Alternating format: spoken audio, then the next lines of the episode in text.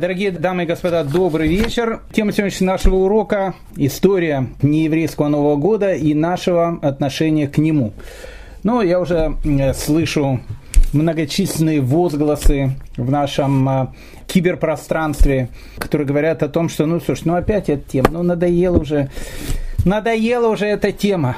Все уже давно, дорогой Равгдаля, определились, какая часть людей этот четверг проведут, как обычно, на работе, придут домой, лягут э, вовремя спать, э, утром в пятницу вовремя рано проснутся, пойдут на молитву и начнут готовиться к шабату. А какая-то часть э, наших слушателей, как обычно, как говорится в известном каббалистическом постуке, у нас с друзьями есть такая традиция 31 числа собираться вместе Главное, что был э, повод же, да, а все остальное, э, как говорится, в русской народной э, мудрости всегда найдется. Поэтому вопрос, э, а зачем? Ну, как бы тема уже, э, мне кажется, э, обсужденная многократно во многих и источниках, и на многих сайтах все уже сказано, э, обо всем уже поговорено, э, проговорено, то есть как бы все у нас уже определились. И поэтому э, я скажу, скажу сразу, тема э, нашего сегодняшнего урока, она не будет в том, чтобы кого-то переубедить или кому-то что-то доказать. По большому счету, э, я сразу хочу сказать такую вещь, за которую, э, может быть, меня сейчас сразу э, начнут ругать, швырять чем-то и так дальше. Э, Рафмойша Файнштейн, э, он сказал о том, что ну, нет никакой аллахической проблемы э, в том, чтобы отмечать Новый год. Правда, он добавил, он сказал, что богобоязненные люди все равно это не делают. Ну и мы сейчас постараемся понять, почему. Но аллахической, законодательной проблемы в этом нету. По одной простой причине, потому что Новый год – это светский праздник. Еще больше скажу. Да он никогда и не был религиозным праздником. 31 Э, декабря мы сейчас будем с вами смотреть. Был праздником, э, День Сильвестра.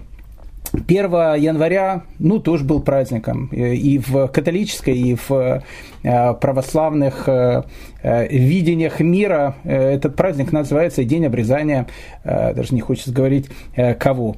Поэтому, ну, как бы 31 праздник, первый праздник, ну, в ночь, с 31 на 1 для того, чтобы сидеть и слушать какие-то куранты, Биг Бен или еще что-то.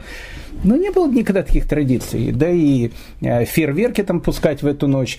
Поэтому праздник абсолютно светский, да и был всегда светский. Я имею в виду ночь, которую люди отмечают, новогоднюю ночь. Поэтому э, отмечать его, с одной стороны, нет никаких проблем. Второй вопрос – а нужно ли?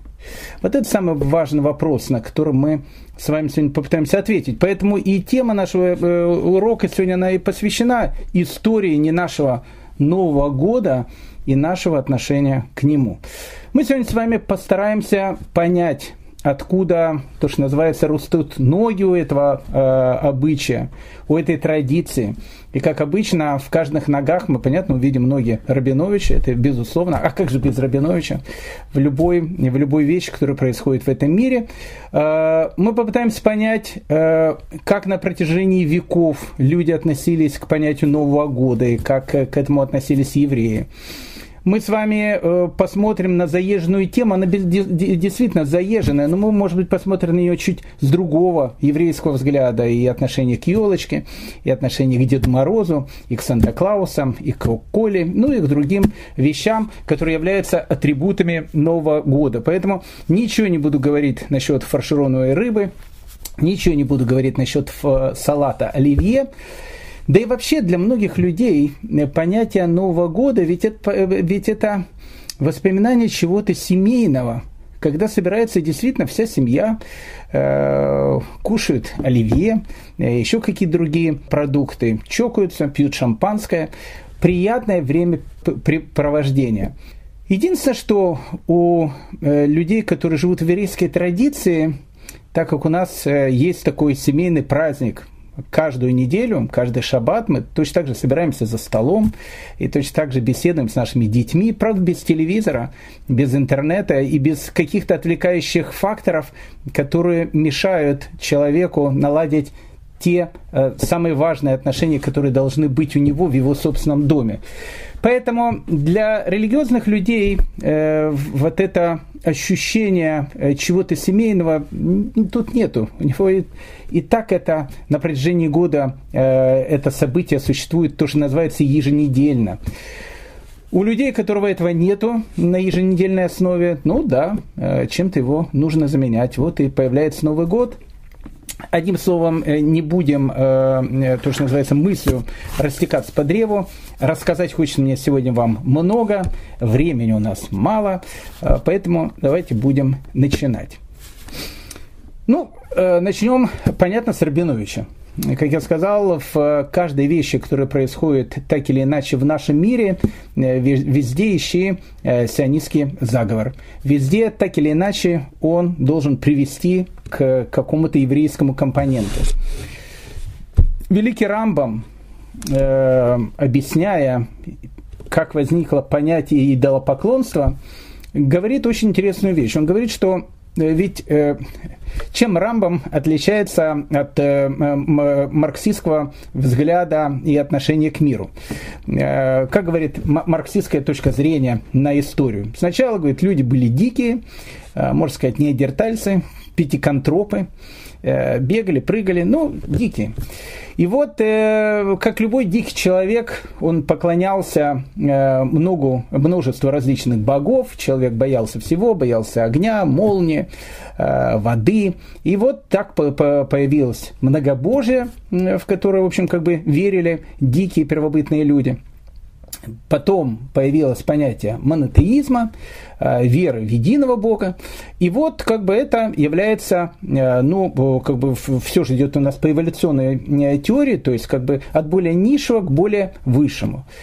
Когда Рамбам обсуждает историю нашего мира, он говорит о том, что на самом деле все было совершенно не так.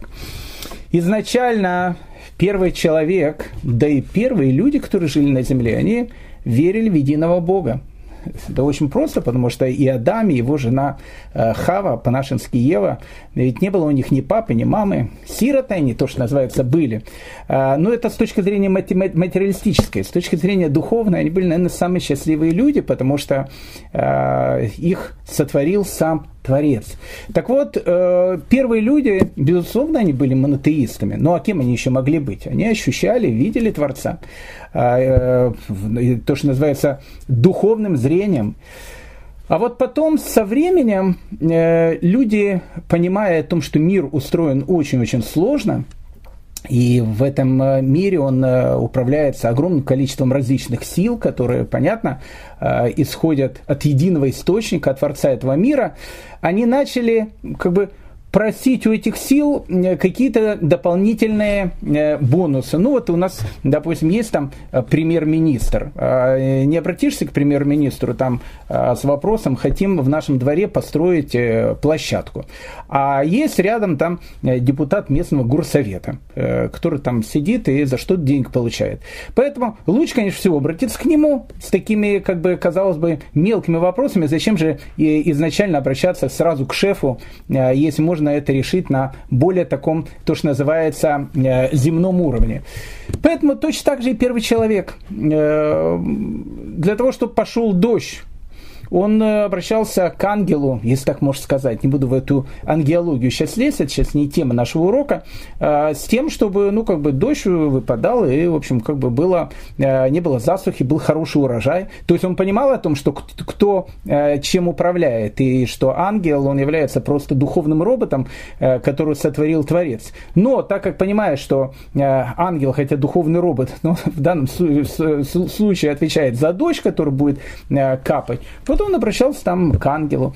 А потом со временем, э, ведь тут э, как, как все идет э, в человеческой истории, со временем уже начали какие-то вещи забываться, и человек начал различные там силы наделять какой-то самоцелью, называть их тоже божественными силами, а потом называть их просто богами. И так появился, так появилось язычество. Поэтому первоначально был монотеизм, потом появился началось язычество, а потом пришел наш праотец Авраам, все поставил, то, что называется, на свои места, сказал, по какому пути правильно идти. Вот мы по этому пути уже слава Богу, со времен э, нашего праца Авраама уже около 4000 лет и э, стараемся идти. Так вот, к чему я это все говорю и какое это все имеет отношение к Новому году? Так, послушайте меня, дорогие мои друзья, самое, что ни на есть прямое. Рассказывает, написано это в Талмуде, в трактате Авада Зара, о том, что э, ведь первый человек, он был сотворен можно сказать, в Рошашану, не можно сказать, а был сотворен в Рошашану.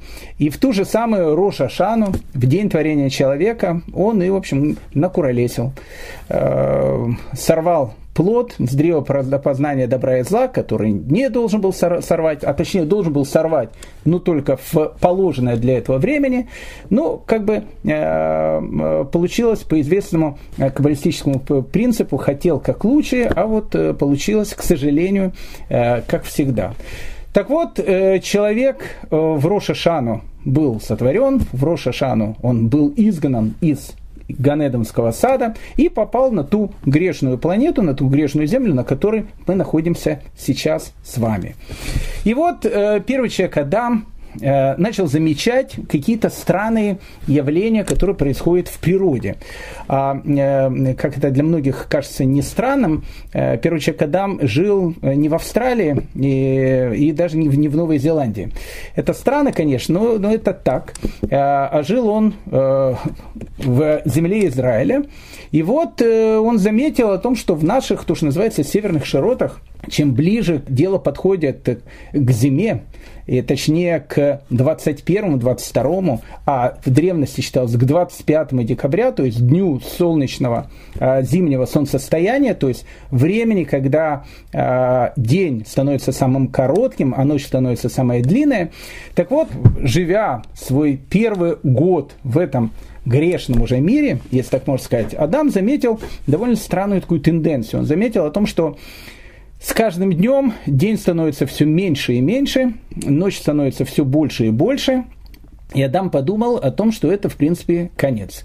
Потому что, э, так как день постоянно уменьшается, ночь постоянно увеличивается, все это закончится не хэппи-эндом, наступит долгая полярная ночь, которая будет длиться вечно. И Адаму так и э, придется постоянно, то, что называется, жить в потемках.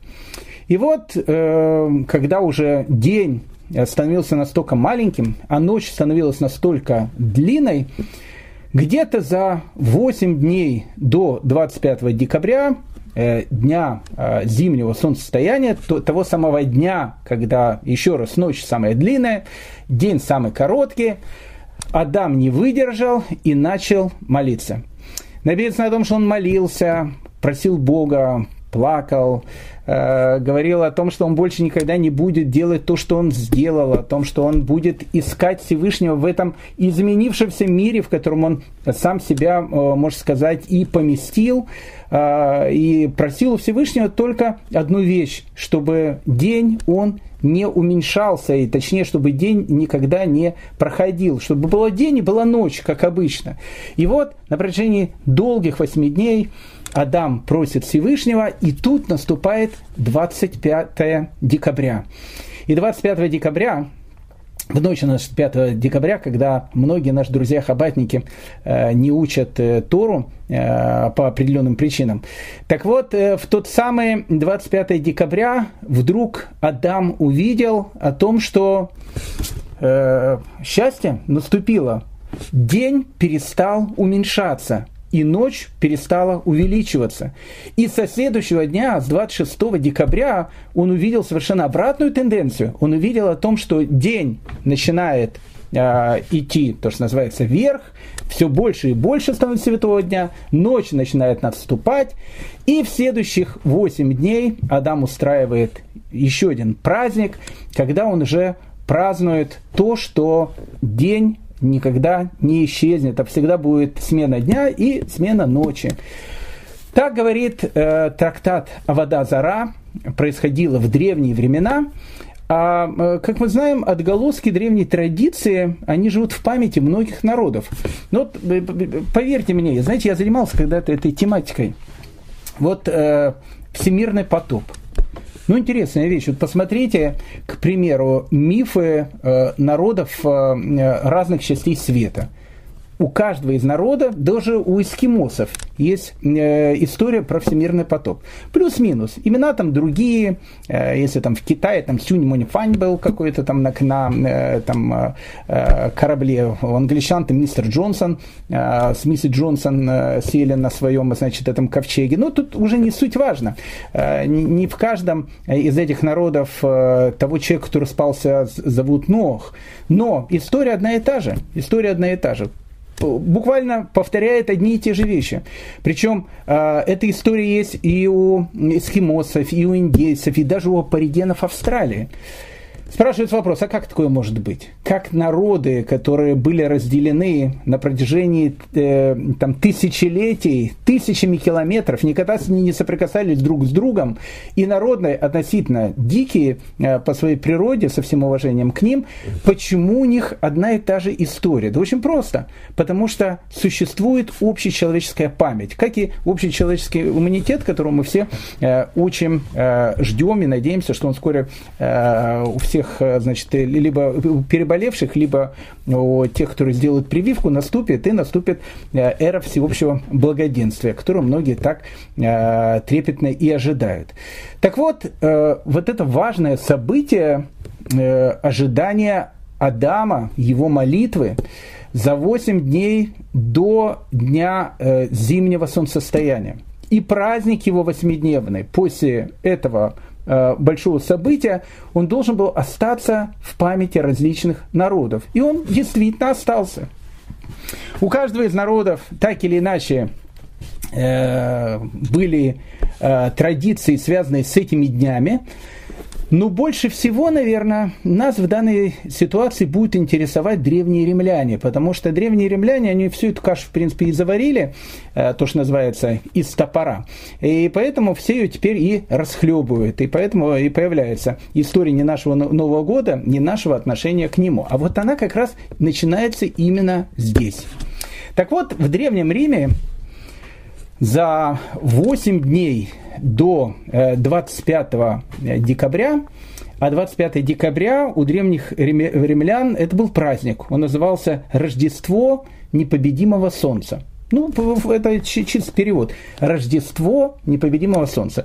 Э, потом, э, когда э, другие конфессии, точнее епархии, начали, в общем, из древнеримского взгляда на мир делать какой-то свой взгляд на мир, из слов Рождество непобедимого солнца, непобедимое солнце зачеркнули, и получилось только одно слово.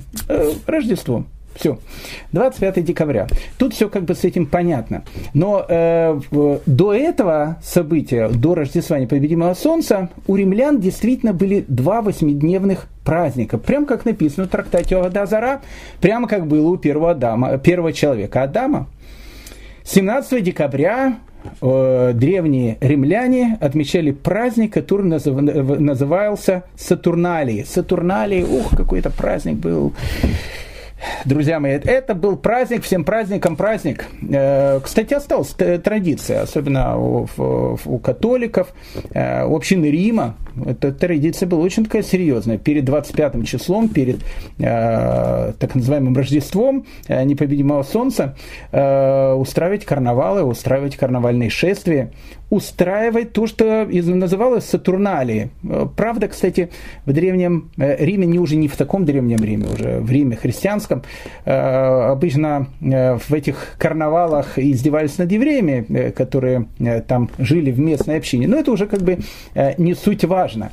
Так вот, Сатурналии начинались с того, что Э, в первую очередь приносили 17 декабря э, жертву э, Сатурну. В жертву Сатурну приносили свинью. Сатурн любит свиней. Поэтому если вы попадете перед 25 числом в Австрию, особенно там в Вену, а, вы увидите о том, что существует традиция э, ходить в эти, в эти дни там со свинками. Я не говорю, что там по Вене вместо собак со свиньями ходят, но существует такая древняя немецкая традиция э, именно вот в эти дни э, такое теплое отношение к свиньям. То есть оно не случайно возникает, потому что Сатурналии, а все растет именно отсюда, 17 декабря, оно начиналось именно жертвоприношение свиньи. А потом на протяжении 8 дней существовал совершенно потрясающий маскарад, э, вот эти вот Сатурналии, э, и оргии, ну, все, что любит современный человек, там, конечно же, было. Э, переодевание, э, не было ни рабов, ни богатых, рабы могли сидеть с богатыми за одним столом, они могли переодеваться в господ, господа э, переодевались в рабов. Ну, в общем, это был полный такой балаган, э, всем было весело, все пили пиво. И, в общем, все это заканчивалось 25 декабрем, Рождеством непобедимого Солнца. Это был праздник такой. А вот после 25 декабря э, до 3 э, января еще 8 дней проходил праздник так называемых календ. Вот эти календы это еще 8 дней, когда люди и отмечали праздник Рождества неповедимого солнца. Э, в, в христианской традиции, в православной традиции этот, эти восемь дней называются святцами. Ну, то это как бы вся, вся полная, э, полная картинка с э, историей древнего мира, она, древнего Рима, точнее, она полностью соблюдена. Но, но, но об этом сейчас подойдем чуть, чуть позже. Так вот, тут вот как раз, тут вот как раз в календы и происходит э, вот эту вот ночь э, с 31 на 1 января, Новый год.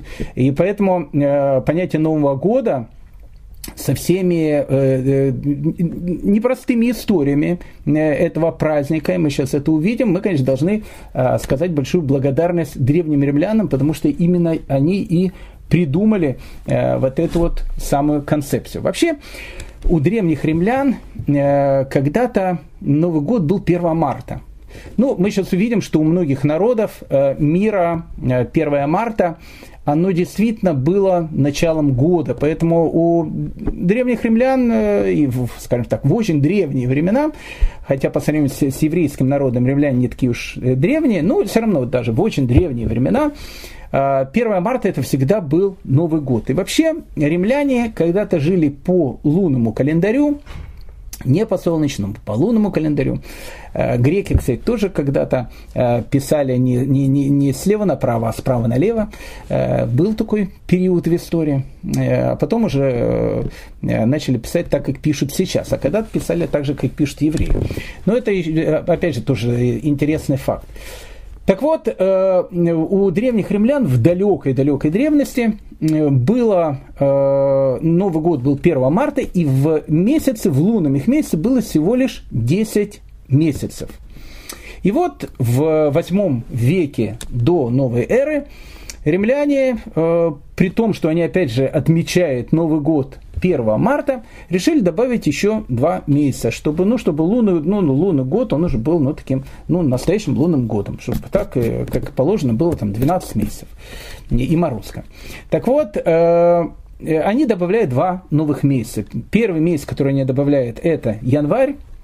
Январь происходит от божества дверей, Э, божества такого времени, которое называется Янус. Очень интересно. Янус э, – это такое божество. У нас сегодня тема, э, она посвящена не римской, то, что называется теологической теории божества, но просто интересно.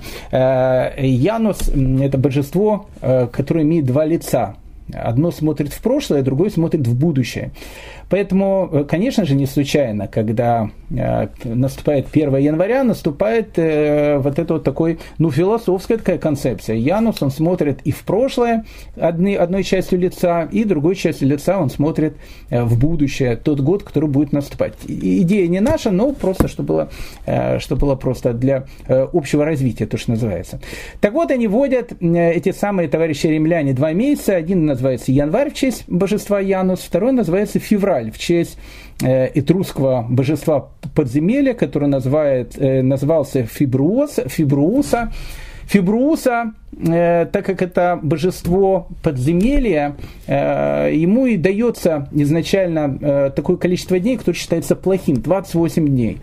Э, дело в том, что в римском календаре считалось, что э, любой месяц он всегда должен быть нечетным. Все, что четное, оно всегда плохое. Вот э, Фиброус, такое божество темное, ему и даются, в общем, 28 дней. Это, как бы, опять же, к тому, как возникает календарь.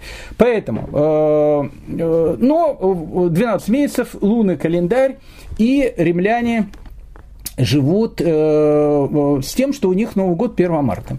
И вот э, э,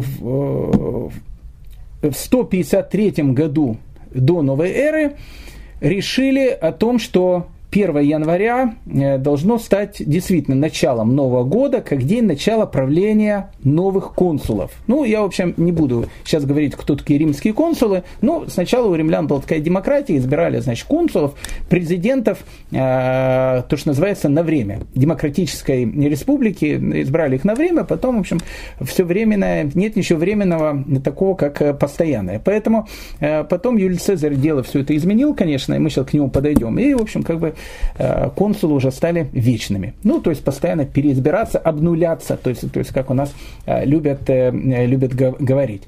Но в 153 году, хотя календарь у римлян еще остается лунным, 1 января считается началом Нового года. Обратите внимание, начало Нового года 1 января, кому надо сказать спасибо, 153 год до новой эры, древним римлянам. Ни у кого такого дня не было, он появляется у римлян. Что делают евреи в эти самые времена? Ого, евреи в эти самые времена, 153 год до новой эры, уже произошло победа Маковеев над греками. Уже Ягуда Макаби зашел э, в Иерусалим, уже зажег Ханукию, которая должна была гореть один день и горела восемь дней. И казалось бы, что в древней Иудее восторжествовало навсегда еврейское видение этого мира с э, философским глубинным понятием э, еврейского Нового года, который наступает на Рошана, а в другой части Европы, если так можно сказать, хотя Израиль, Азия, ну, считается все-таки в европейской же футбольной лиге играет, значит, наши не совсем друзья римляне, вот они уже придумают понятие 1 января как Новый год – но э, все как-то было, э, ну, как бы, 1 января Новый год, многие продолжали 1 марта его отмечать по старинке, то, что называется.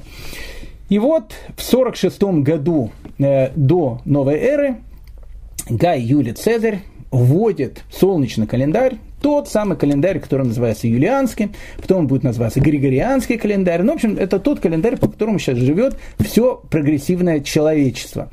И говорит о том, что отныне 1 января всегда будет считаться Новым годом, и все года будут идти именно с этого числа, и не, не будет никаких других дат, э, только 1 января фейерверки, э, э, бой куран, римских э, курантов и так дальше. И, в общем, торжества в Колизее, который был построен, правда, чуть позже. Но, в общем, это не суть важно. Итак, римляне ввели четкое понятие календаря, в котором есть 12 месяцев, который солнечный и в котором Новый год наступает 1 января. Итак, э, как же живет древний римлянин? Еще раз просто повторяем это. Представьте себе, еврей приезжает из земли Израиля в Древний Рим и видит там какой-то просто кошмар. 17 э, числа э, до 25, как мы сказали, идут эти всякие сатурналии с оргиями, танцами, ну, в общем, такой бразильский карнавал, одним словом, такое происходит, только в Риме древнем. 25 число Рождество, в скобочках непобедимого солнца, все Рождество отмечают, э, э, солнечного диска. Потом идут календы, то, что потом будет называться святцами, э, до 3 декабря. Ну, в общем, полный какое-то безобразие. И видя всю, весь этот кошмар, еврей, приезжая обратно в свою идею, говорит, слушайте, кошмар какой-то был в Риме, как они там живут, вообще просто совершенно непонятно. А вот, вот это вот понятие, оно существовало долгое время, пока император Константин Сигизмундович в IV веке новой эры не решает сделать христианство главной э, доминирующей религией Римской империи. И тогда вот как бы начинается торжество э, христианства. Когда начинается торжество христианства, э, ну как бы э, ну как э, если есть, э, если есть хорошие праздники, зачем, зачем их э, отменять? И поэтому очень часто, кстати, первые христиане, да и не, не первые христиане, со всем уважением, они как бы, это правильная такая вещь, но если стоит дом, и в этом доме когда-то был, не знаю, там, какой-то дворец, надо из него сделать дворец пионеров. А что, что, рушить его, что ли?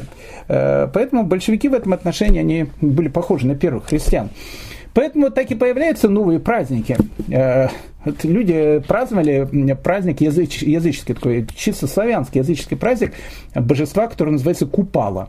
Ну, классный праздник, он э, всегда происходит э, летом, там люди голые бегают по лесу, ищут папоротник, там через костры перепрыгивают. Ну, в общем, сплошное удовольствие. А тут э, как бы бах и э, христианство какая вера. Он говорит, ну как же, что, купала? Они говорят, что, ну, против купала? Ну и как бы и э, сами, кто проповедует, тоже как бы не против купала. Поэтому когда купала, надо с чем-то как-то соединить. Что-то, что связано с купалом. Ну, то, что купается.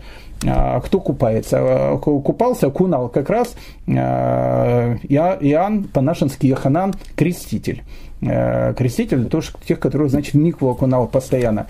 Э, поэтому, ну вот и на э, день Купала языческий сделали, значит, праздник вот этого самого Йоханана, Иоанна Крестителя. Ну и так и получилось, вот есть Ивана и Купала фамилия. Ну и так получилось два праздника, как бы языческие, и, и такой новый Ивана Купала. Красиво и симпатично все вышло. Поэтому э, надо сделать дату Рождества. А когда Рождество? Зачем придумывать? Ну зачем придумывать? Если вот тут четко написано Рождество непобедимого солнца 25 числа. Но непобедимое солнце убирается. Получается Рождество 25 числа. Его и так все отмечали всегда. Так оно и получилось, в принципе. Ну, а там Сатурнарии, там календы, ну да, святцы это и так дальше. Ну, когда оно то, что есть, э, перешло в другую э, традицию. Но но надо отдать должное э, торжествующей церкви о том, что все-таки не понравилось э, ей э, понятие 1 января. Церковь посчитала этот праздник совершенно языческим, э, Новый год, и э, в 567 году запретила празднование Нового года, обратите внимание, церковь запретила празднование Нового года. Тут, знаете, э, есть такое понятие у нас кальвахомер, то есть из более легкого, более сложное. То есть если уж церковь запретила праздновать первое число, то что говорить уже о людях э, иудейского вероисповедания. Итак, в 567 году церковь запрещает празднование Нового года как праздник совершенно языческий, и э, отныне э, Новый год все отмечают по-разному. Э, некоторые отмечают его 25 декабря в Рождество непобедимого Солнца, другие отмечают 1 марта, так как, в принципе, было и в Древнем Риме. Так будет, кстати, и на Киевской Руси. Некоторые отвечают его на Пасху, некоторые отвечают его 25 марта. Э, в общем, как бы все отмечают э, совершенно разные периоды, но не 1, декаб... 1 января. 1 января как бы э, на него наложено определенное табу.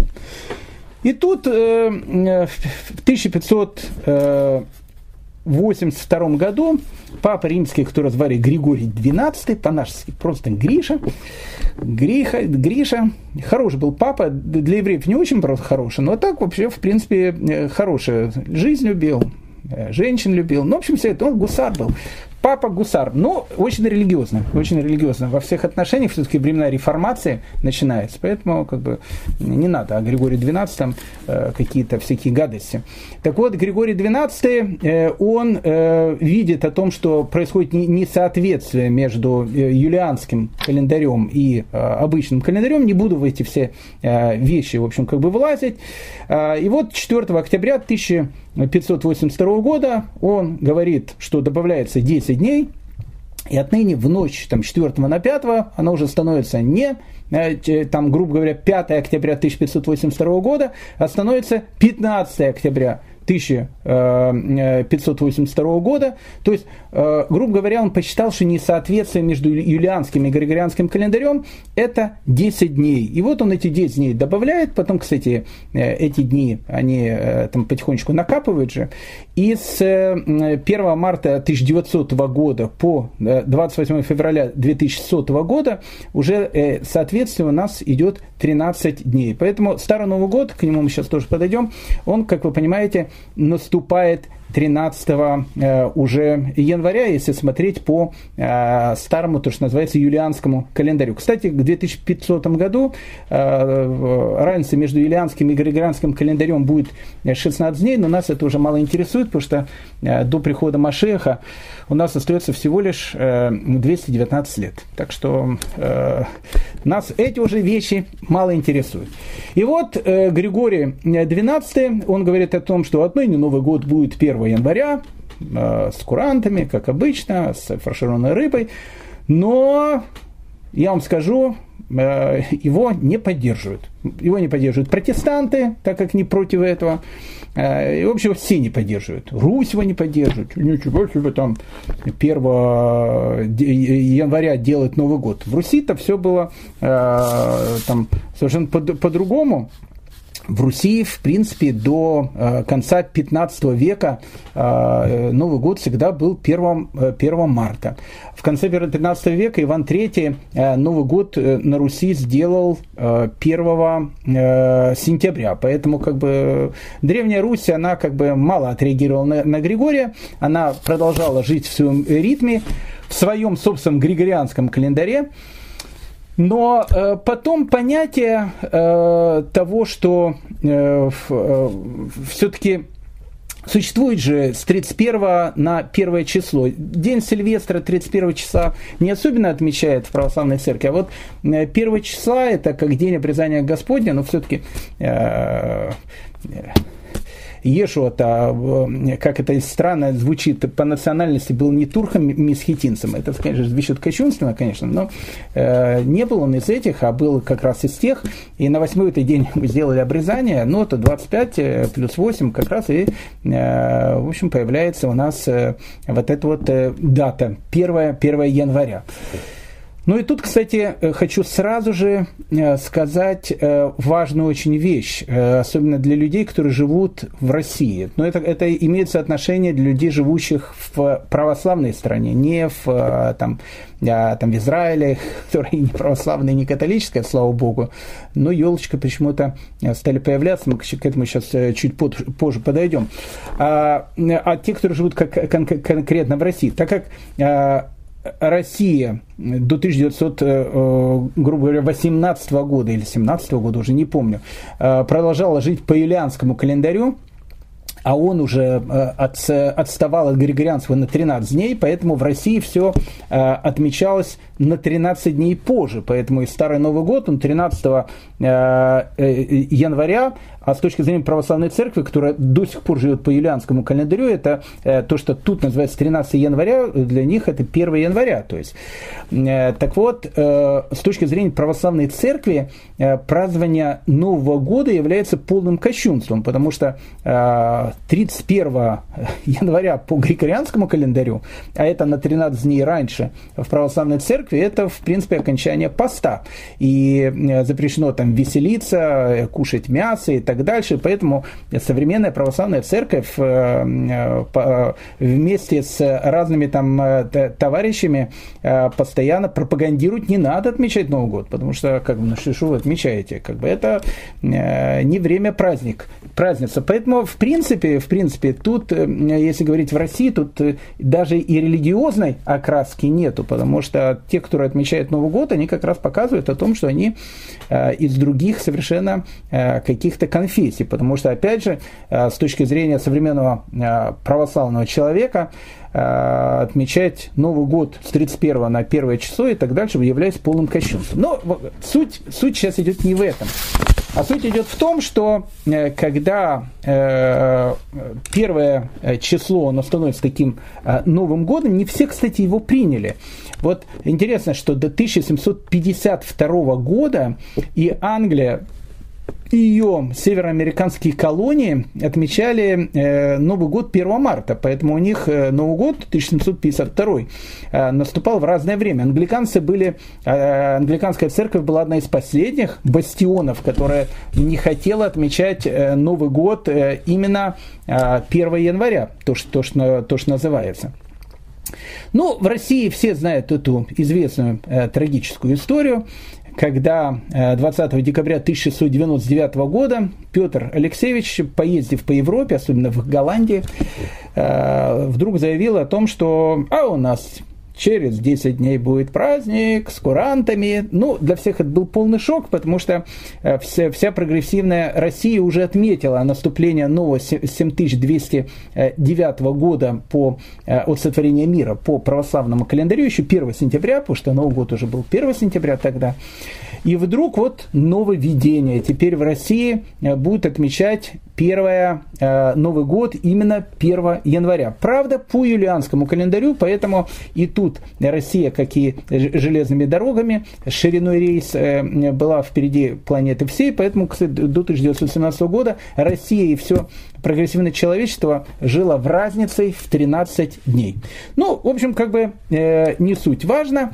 Петр I вводит и здесь этот праздник – и говорит, что на Красной площади должны быть фейерверки, стрельба, э, то, что обычно есть, и пишет еще такую вещь, перед воротами учинить некоторые украшения из древ и веток сосновых, еловых и можжевеловых. Ну, кстати, эта вещь тоже древняя, потому что э, обычно э, в 1 января в Древнем Риме вешали тоже такой венок, правда, из лавровых листьев, из, из лавра. Он потом перекочевал в разные культуры, и поэтому у многих там 25 числа и так дальше можно видеть тоже эти самые венки. Так что, э, дорогие мои э, товарищи, как мы видим, э, понятие отмечания Нового года первого числа сначала вещь чисто языческая римская, а потом отвергнутая прогрессивной церковью, а потом введенная прогрессивной церковью, правда, католической, которая к евреям на протяжении веков, как вы знаете, очень хорошо относилась, любовью так, ну, симпатии, одним словом. Э, поэтому, и потом как бы оно вводится, и мы видим, что многие э, отбивались до последнего там ногами, руками, э, как англиканская церковь, до 1752 года, там, держал зубами, но не хотела Новый год начинать именно 1 января, а начинал 1 марта. У евреев в, эту, в это самое время как бы и не было никаких проблем. У нас Новый год всегда отмечается в сентябре. Э, ну, точнее, даже не в сентябре у нас отмечается, он отмечается у нас 1 тишре. И э, э, вводил этот обычай не папа Григорий XII и не Петр Алексеевич Романов, а вводил этот обычай просто папа которого мы называем Авину Шибешамаем, Отец наш Небесный, и вещь записана в Торе. Еврейский народ плюс-минус э, жил всегда э, по этой дате. Никто ее не отменял, никто ее э, не перемещал. Всегда Рушашана, Рушашана. Так оно все и происходило.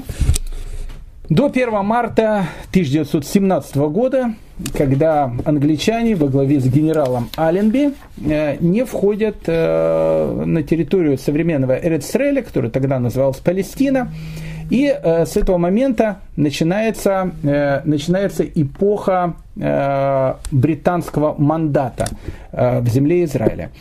И вот тут начинается интересная вещь. Интересная вещь. Но тут все поставлено с ног на голову.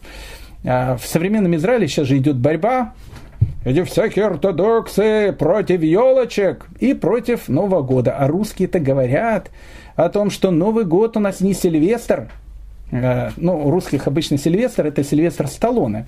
Э, был такой, э, ну, тоже такой каббалист известный, американский. У нас, говорит, это не Сильвестр или, и не Арнольд, У нас это просто с друзьями 31 числа мы обычно собираемся в баню под крылом самолета и как бы и отмечаем. Ничего тут нет религиозного. С пены у рта доказывают э, э, русские э, алимы, и они абсолютно правы. Ну, абсолютно правы на 150%, и мы сейчас это увидим. Никакой Сильвестр у русского человека, у русского еврея нет никогда никакого Сильвестра в голове нету. А, да и, в принципе, в Израиле э, отношение к Сильвестру было очень и очень э, такое настороженное. Э, сейчас э, новая, значит, серия в нашем уроке «История израильского Сильвестра». Но э, перед тем, как все-таки поговорить о э, Сильвестре нашем, давайте его представим. Сильвестр, Сильвестр, э, о ком-то речь идет, Сильвестр. Ну, Сильвестр, э, как мы поняли, это не актер. Это Папа Римский, причем по счету он был 33-м. Это тот пап римский, при котором император Константин э, принимает христианство. Ну, сейчас в интернете идет огромное количество разных там вещей, о том, что он был там э, погромщиком, антисемитом. Был, был ли Сильвестр, э, он первый, кстати, был, Сильвестр первый, был, был ли антисемитом? Был антисемитом, ну, сто процентов, ну, ну, вообще, ну, но делали какие-то программы? Не делал, ну, ничего не известно, никого не, из Рима не изгонял и так дальше, э, хотя был, опять же, папой римским, антисемитским папой римским был, но э, антиеврейского ничего не сделал, хотя если бы дали бы ему силу, сделал бы. Но Сильвестр сделал другую вещь. Э, говорят, что в 314 году э, он ни много ни мало где-то там в Средиземном море убил Левиатана нашего Левиатана гад Сильвестр, в общем, убил. Почему? Потому что, ну, как было, было же известно, что Левиатан в тысячном году существования значит, новой эры христианской должен будет уничтожить мир.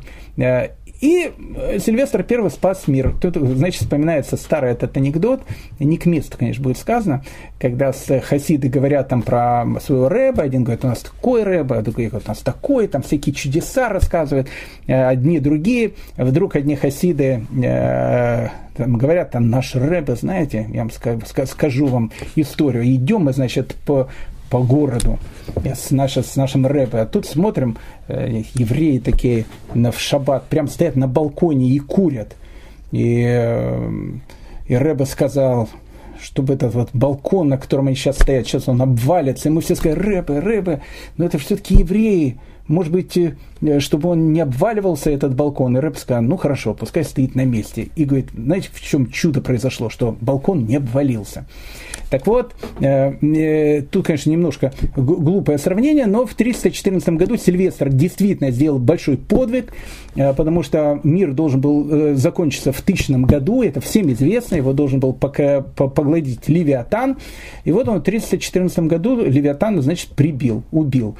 Что будет теперь евреи кушать, когда наступит мессианская эпоха? Мы же тоже Левиатан должны кушать, если Сильвестр первого убил, значит, все-таки не того Левиатана э, э, старик Сильвестр, значит, убил. Но тут э, дело не в этом. Э, при Сильвестре э, э, первом действительно происходит Первый Никейский собор 325 года, там, где христианство, ну, наконец уже окончательно оторвалось от своих там старых корней, субботу переносит на воскресенье, Пасху делают так, чтобы она никогда не совпадала с еврейской, запрещают, э, э, чтобы э, римляне просили у евреев благословения на урожай, потому что, видно, был такой старый обычай. Ну и вообще, как бы, как было там написано в, в заключении этого Первого Никейского собора, там не только про евреев говорилось, а по евреев там меньше всего говорилось, но говорится, пусть не будет у нас ничего общего с враждебной толпой иудейской, возлюбленные братья, отделитесь от этого преступного общества. И это еще было сказано очень политкорректно, потому что антисемитизм, он только-только начинает христианский появляться. Поэтому Сильвестр I, он умирает 31 э, декабря, э, прославился он, опять же, как э, благодаря разным каким-то легендам, и в католической церкви 31 декабря оно как раз становится Днем Святого Э, Сильвестра. Поэтому он называет Сильвестров день. Э, он обычно отмечается, отмечается карнавалами, отмечается весельем, но, опять же, отмечается не из-за Сильвестра, потому что Сатурнарии, они всегда были в это время, э, плюс-минус. Поэтому, ну, так как бы в Европе это все и называют Сильвестром. Так вот, 1 марта 1917 года, когда англичане приехали, значит, в, в землю Израиля, они сказали о том, что отныне не будет всяких мусульманских Новых годов, а до этого было, ну, она же была Турции, то есть Новый год он э, официально был по мусульманскому э, календарю. А, а отныне 1 января 1918 года, это будет официально Новый год э, значит, э, в Палестине, в земле Израиля, э, и британский мандат вводит значит, такое постановление. Ну, поэтому как бы евреи на это не, особенно обратили внимание, причем прошу обратить внимание не только то, что у нас называется досы в скобочках проклятые, а и прогрессивные социалисты, сионисты, которые там могли и свинину за обе щеки, конечно, уплетать, но никакого 1 января не было. Никакого, ну как бы, почему тут 1 января? 1 января это вообще никогда не было еврейской датой. Она всегда считалась, может, какой-то христианской.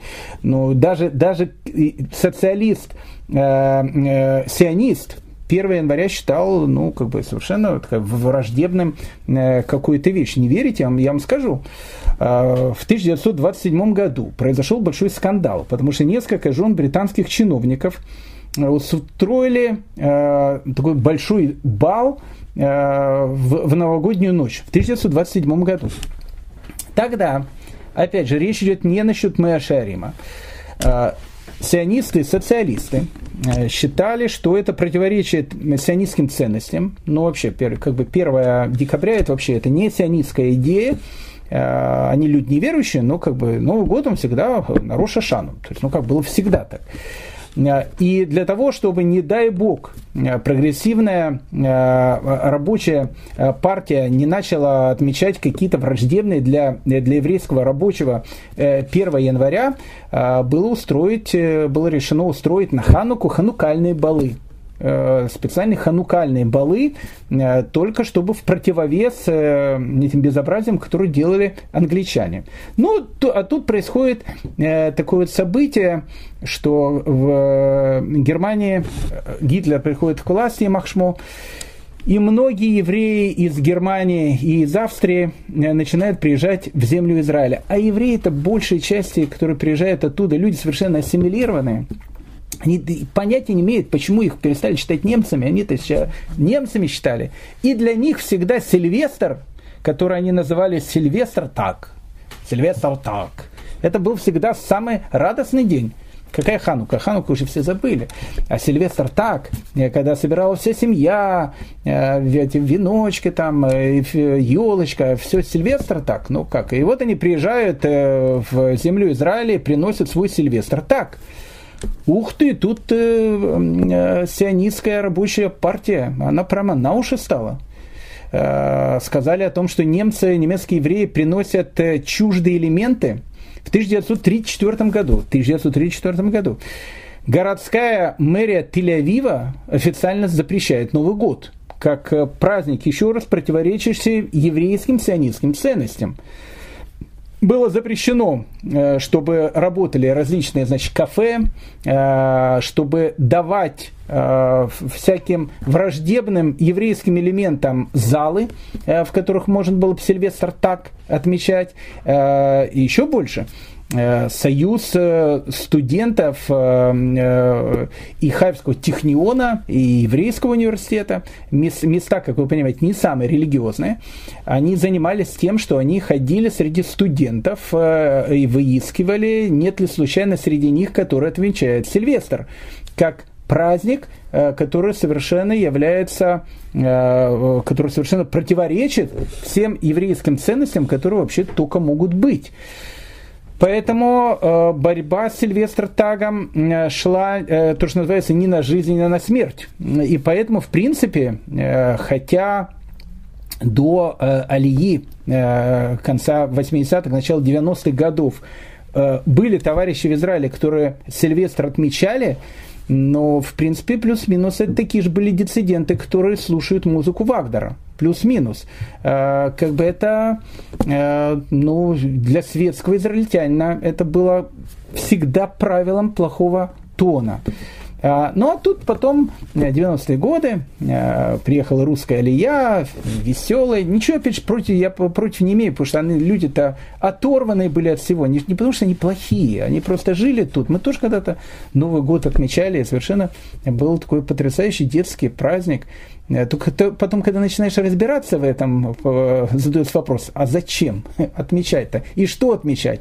И вот тут вот как раз русские приехали, и русские-то кричат и они искренне кричат, они говорят, никакого Сильвестра нету, потому что, обратите внимание, почему русские постоянно кричат, русские евреи, у нас нет никакого Сильвестра, потому что для многих израильтян, еще раз, Сильвестр это как э, музыка Вагнера, до сих пор э, не принято это делать. Это Новый год, совершенно светский праздник. Хочу же вы елочкой, как у арабов.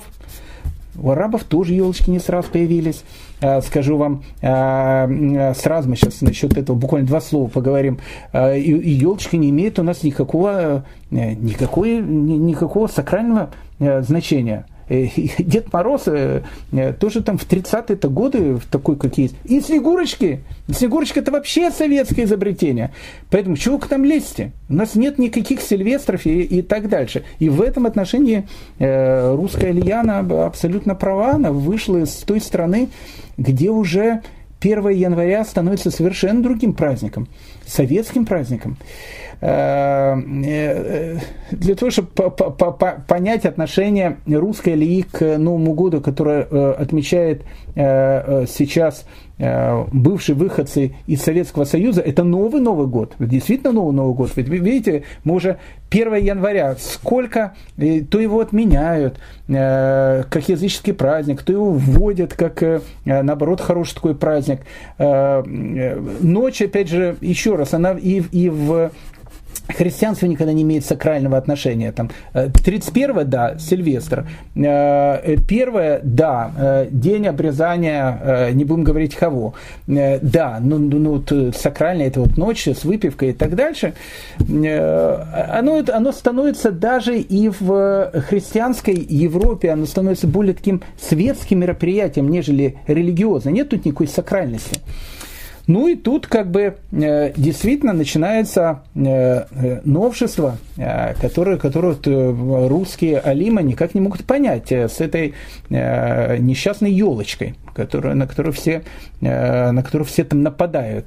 Все же знают песенку, и в лесу родилась елочка, в лесу она росла зимой, летом, стройная зеленая была. Все, все хорошие песни. А почему тут елочка? Почему так напали на эту елочку? Два адресованы что-то елочки. Но опять же, чтобы я э, еще раз никому ничего не хочу это доказывать, там, э, еще раз, э, у советских евреев елочки не носит сакральное никакое значение. Ну, просто чтобы знать, для самой информации. Мы вот уже поняли насчет 1 января. Теперь для самой информации насчет, насчет елочки. Елочка вообще изобретение чисто немецкое ну вот, ну абсолютно немецкая. Sprechen Sie Deutsch. Ну, ну абсолютная Германия такая. Я-я. Э, дело в том, что древние народы, э, кстати, как древние славяне, точно так же, как древние германцы, отмечали 25 декабря как праздничный день. Не только, кстати, римляне. Мы же сказали, праздник-то идет от первого человека Адама. А он первый вводит этот праздник. Поэтому у многих э, народов эта дата сохранилась. Это действительно день э, зимнего солнцестояния. И древние германские народы, они всегда отмечали этот день. Э, оно не назывался у них, как у римлян, Рождество Великого Солнца. Ну, просто, просто был языческий праздник 25 декабря, когда было принято ходить в лес наряжать деревья, особенно елки, потому что все-таки Германии, как вы понимаете, пальмы не на каждом углу растут.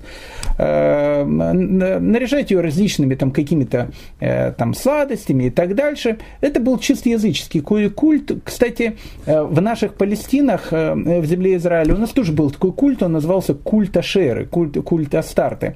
Ну, как бы поклонение деревьям придумали не немцы, не германские племена, он был у многих языческих племен и так дальше. Ну вот э, где-то в 16 веке, ну не где-то, а точно, потому что до этого э, никому в голову не приходило елку взять и почему-то в дом э, нести.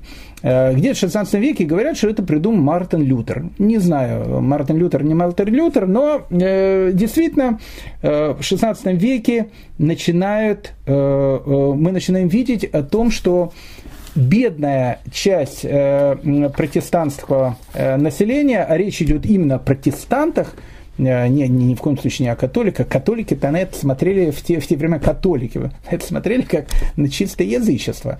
Э, что уже говорить о других товарищах. Так э, начинают вдруг эти елки почему-то притаскивать домой, украшать. Не было никаких идей с этим связано. Потом уже появляются там в 19 веке какие-то идеи, уже там связать его там с рождением Ешу и так дальше. Но это как бы уже такой конец 19 начало 20 века. Но э, изначально, э, э ну, скажем так, у бедной части населения стал появляться такой странный обычай, древний германский обычай вносить вот эти деревья, которым поклонялись еще с, с языческих времен, и многие старались поклоняться по староязыческой памяти. Почему-то начинали их носить домой, украшать. Никто подарки под елкой не оставлял, это изобретение э, конца 19 уже века, э, когда оно было придумано. А, э, но обычай как-то шел очень медленно. Э, в 17 веке елки тоже не особенно нигде не появляются. К началу 18 века елки э, начинают появляться в домах у более богатых немцев. Еще раз, речь идет пока только насчет немцев. Католики, католическая церковь сначала на это смотрят как на полное язычество. Православная церковь, тут вообще о елках вообще никто ничего не знает. Э, ну, а потом, когда как бы, ну, все это радуются, веселятся, елки, там, хороводы и так дальше, католики как-то тоже, скрипя сердцем, э, ну, решили эту как бы елку, тут же придумали какую-то легенду с елкой связанную. Но, опять же, шло все очень-очень медленно. У католиков шло очень медленно, э, поэтому первую елку официальную в Вене установили только в 1816 году. До 1816 года в Вене католической, столице Австрии, никаких елок не было. То есть считалось, что это как бы, ну, полное язычество, относящееся к протестантскому язычеству, как они называли. Во Франции первая елка появилась при Наполеоне в 1810 году. Наполеон вообще там все там э, туда-сюда, Папа Римский будет за нами бегать, елки, так будет у нас елки. В демократической, э, республиканской, империалистической народной Франции. Ну, в общем, так она появилась э, и в Париже. Э, в Англии, э, в Англии же англиканская церковь, они Новый год-то 1 января приняли позже всех. Э, до 1841 года елка считалась вообще запрещенной вещью. Ну как, не то, что запрещенной, она считалась просто языческим культом. Ну, то же самое, что, я не знаю, кого-то Буду дома повесить, и э, Вуду какому-то поклоняться. Ну, то есть, ну, как бы это было совершенно какое-то, ну, в общем, непонятная вещь. Но потом уже как бы начинает это все идти. В 1841 году даже в Лондоне появилась первая елка. В России елку э, завезла императрица э, Александра Федоровна в 1817 году, жена Николая I, э, хорошего такого императора, кантонисты при нем были и так дальше. Э, но это, опять же, считался чисто немецкий обычай, поэтому ни Лермонтов, ни Александр Сергеевич Пушкин елки в глаза никогда не видели. Может быть, слышали, но никогда не видели, потому что в Петербурге елка э, это было чисто немецкое украшение, и, э, ну, как бы у немцев свои тараканы, то, что называется, в голове. Но потом, опять же, подключилась масс-медиа, особенно подключился Гофман, который написал «Щелкунчик». «Щелкунчик» был очень популярная такая вещь, а потом Петр Ильич Чайковский еще и балет написал, там с потрясающей музыкой. И поэтому действительно елка она начинает постепенно входить, и вот так вот она со второй половины 19 века начинает входить и в русскую культуру, но, хочу заметить, о том, что э, еще в 1918 году Синод Православной Церкви э, считал елку языческим, э, языческой символикой. То есть, ну, ну, то есть просто было понятно, то есть как бы Православная Церковь считала елку языческой символикой. И в, в годы Первой мировой войны она считала ее не просто языческой, языческой немецкой символикой, которая вообще в русских домах никогда быть не должно. Чужды языческие обычаи. Э, так было еще совсем недавно.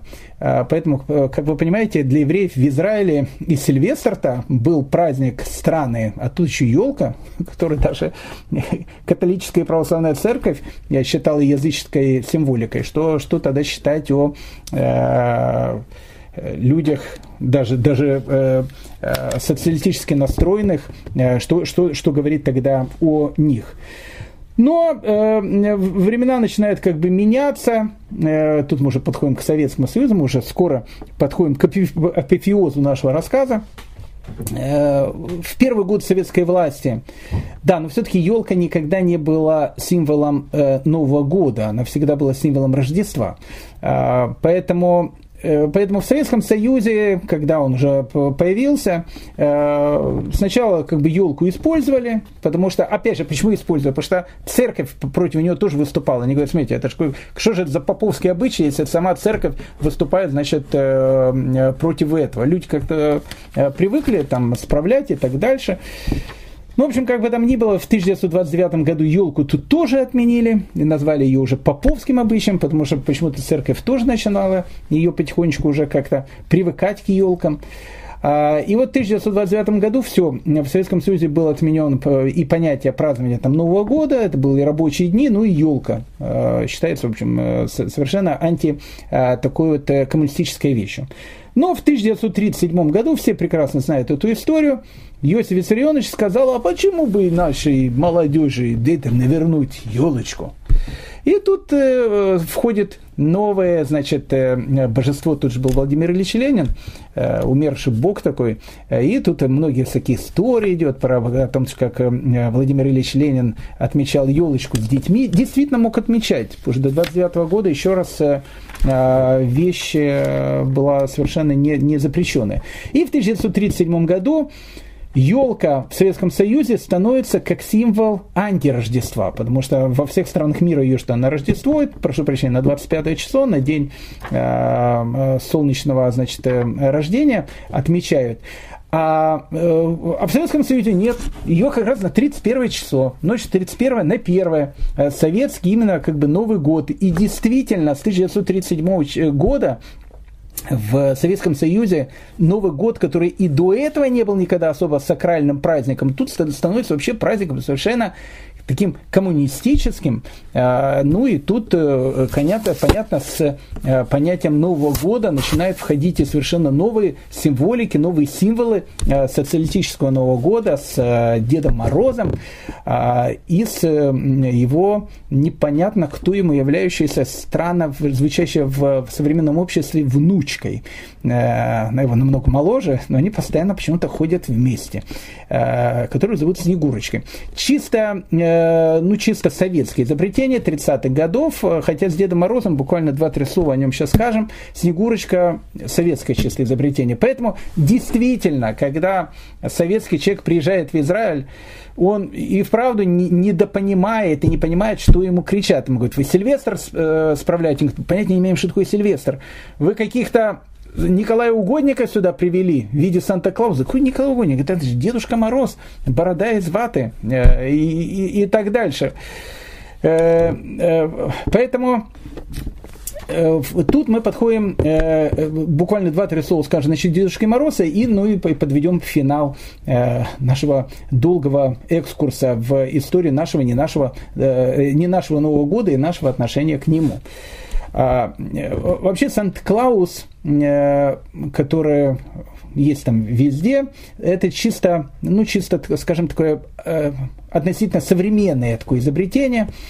Санта-Клаус – это э, епископ Николай из города Мира в области Ликия, его только называют э, Николай Марленкийский, или вы еще раз э, в, в православной церкви называют Николай Угодник. Очень много там икон есть с ними, так связано. Вот это все э, Санта-Клаус. Э, так он называется, э, назывался у, э, у голландцев, это их произношение. Э, говорилось о том, что Санта-Клаус какой-то там бедной вдове э, или вдовцу, не помню уже кому, там какие-то бедные дочери были, которых там, в общем, целая история была. Он, в общем, решил им помочь э, единоразово. Э, был ли Санта-Клаус э, юдофилом? Не был юдофилом. Был ли антисемитом? Был антисемитом. Э, а почему? А все были тогда такими. Э, так вот, э, ну, тут не, биография э, Николая э, Угодника в данной, в данной ситуации. Э, так вот, тот сам Николай Угодник, который в Голландии назвали Санта-Клаус, 6 декабря, э, это еще тогда по старому юлианскому календарю, теперь это становится уже, э, потом это стало 19 декабря, потому что э, не было еще 13 дней, 10 дней добавили, стало 19 декабря. Он дарил детям подарки. Никогда это не было связано, что он дарил подарки на 25 число, ну, потом уже как-то оно все это сдвинулось, и сдвинулось оно в первую очередь у голландских переселенцев э, в Америке. Вот Америка это и есть родина э, Санта-Клауса, Дед Мороза и так дальше. Не Лапландия, а именно Америка. Потому что голландские переселенцы в своем э, новом Амстердаме, который потом стал Нью-Йорком, Новым Йорком, на Гудзоне, э, они э, как раз и э, привозят эту вещь, которая была в Голландии, вот эту вот историю Санта-Клаус. Вообще, вообще, еще раз, в Голландии, протестантской Голландии, подарки Санта-Клаус все-таки дарит дарит 6 декабря, то есть он дарит не 25. Но потом как бы эта вещь, она стала такой популярной было принято еще раз в основном в американских колониях э, и такой старый голландский обычай. Ну и, в принципе, рождением э, современного Санта-Клауса наверное, является 1822 год, когда преподаватель восточной и греческой литературы в Колумбийском университете, которого звали Клемент Мур, э, своим детям э, написал э, такую историю про Санта-Клауса. Это прям был как Льюис Кэрролл, который, у которого были очень много знакомых маленьких девочек. И вот однажды он одной из них, Алисе, Линдлер, или, или как ее звали, не помню, Алисия, во всяком случае, мне рассказал эту сказку, которая потом стала э, известной Алисией в «Стране чудес».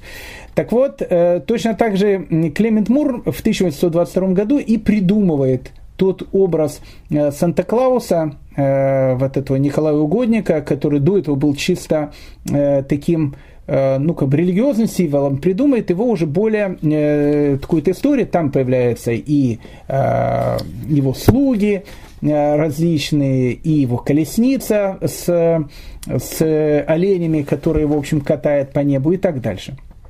В 1863 году художник Томас э, Наст э, в принципе, придумывает образ Санта-Клауса такой, как есть у нас сейчас, такого доброго старичка, Э, в симпатичной такой рубашке и так дальше. Он, кстати, первый и помещает э, Санта-Клауса э, на север, говорит, что он живет на Северном полюсе. Но и окончательно Санта-Клауса, конечно, большое спасибо компании Coca-Cola, которая в 1931 году взяла Санта-Клауса как символа компании Coca-Cola, и до этого Санта-Клаус рисовался еще и Томас нас в 1863 году начал э, э, рисовать с красным таким э, пиджачком. Но тот образ, который есть сейчас, Э, это 1931 э, год, компания Coca-Cola, э, бело-красная Санта-Клаус, тот вид, который есть сейчас у нас, добродушный такой старичок, который везде сейчас есть, это рекламная, конечно, компания Coca-Cola, которая, в общем, как бы и подарила современного Санта-Клауса.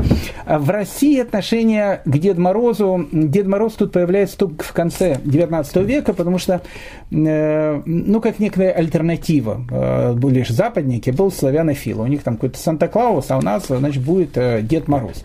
Не очень прижилась эта вещь, потому что Мороз в русской традиции, особенно в славянских мифах, ну, как бы божество такое очень злое, Э, помните, э, Мороз Краснос Некрасов, он там далеко не, не добрый персонаж, он, наоборот, очень э, злой персонаж. И единственный подарок, который он мог дать человеку, это пережить еще одну зиму. Это, это единственный подарок вот этого страшного божества Мороз. Но потом как бы все начинает,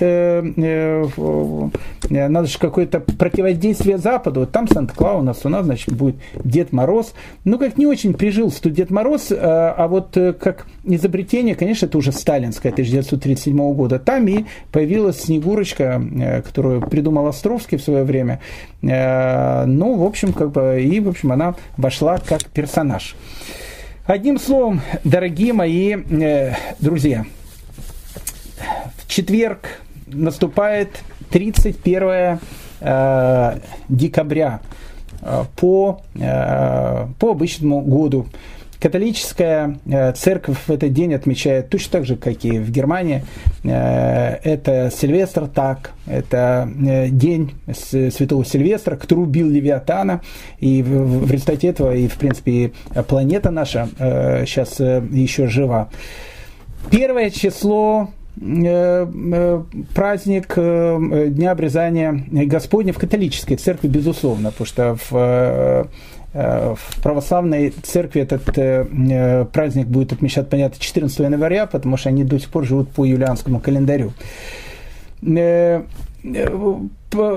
Праздник чисто древнеримский, со всеми вытекающими отсюда вещами. Елочка, чисто немецкие обычаи, которые всегда воспринимался как языческие, но потом уже как-то привыкли к нему – Э, и даже появилась какая-то романтика. Дед Мороз, э, Санта-Клаус э, и так дальше, вещь, которая, ну, как бы современная масс-медиа изобрела, с одной стороны, с другой стороны, несет тоже какую-то религиозную символику. Поэтому вопрос только один, а зачем еврею все это нужно? Ведь все вот эти вот вещи, о которых мы сейчас говорим, на протяжении огромного количества лет, ведь евреи никак не были связаны с этими традициями, как мы, как мы увидели из нашего разговора, с этими традициями э, были связаны даже и, и сама Европа относительно недавно э, вошла в, в, в эти традиции отмечания этого дня и так дальше. У евреев уже на протяжении как минимум 3400 лет э, существует наш Новый год, э, который никто никогда еще раз не менял, никто никогда э, не вводил не придумывал и так дальше. Он всегда был у нас. Э, на нашем Новом году существует э, обычаи, которые тоже существуют уже столетия, если не тысячелетия. Мы яблоки с медом кушаем, и гранаты кушаем. Да и семейный праздник у нас в наших домах есть каждую субботу. И он на самом деле намного Э, более семейные и намного более безопасные. Никто его никогда не заканчивает э, лицом в салате, э, и никто никогда его не заканчивает тем, что мама пытается, чтобы дети не увидели полупьяного папы. Не каждый раз, конечно, я не хочу всех под единую гребенку, но очень часто такие вещи бывают. А наш семейный праздник у нас каждую неделю, и он очень теплый и очень хороший. Э, наша суббота, которая, которая бережет еврейский народ э, уже на протяжении тысячелетий. Поэтому вопрос тут не в том, можно или нельзя отмечать этот праздник. Еще раз, как сказал Рафмыша Файнштейн, Нету никакого, наверное, запрета отмечать сейчас э, ночь с 31 на 1 число, потому что праздник нерелигиозный. Но еще раз он добавляет, но богобоязненные люди, люди, которые помнят о том, кто они, откуда они пришли, куда они идут. Лучше пойдут спать вовремя, проснуться в пятницу, как положено, приготовиться к нашему шабату и устроят совершенно потрясающую трапезу в теплой домашней атмосфере для нашей семьи, для наших детей. И это будет, наверное, самое главное, что сможем сделать мы, как евреи. Всем большое спасибо за то, что были с нами. И с наступающим шаббатом. Шаббат шалом.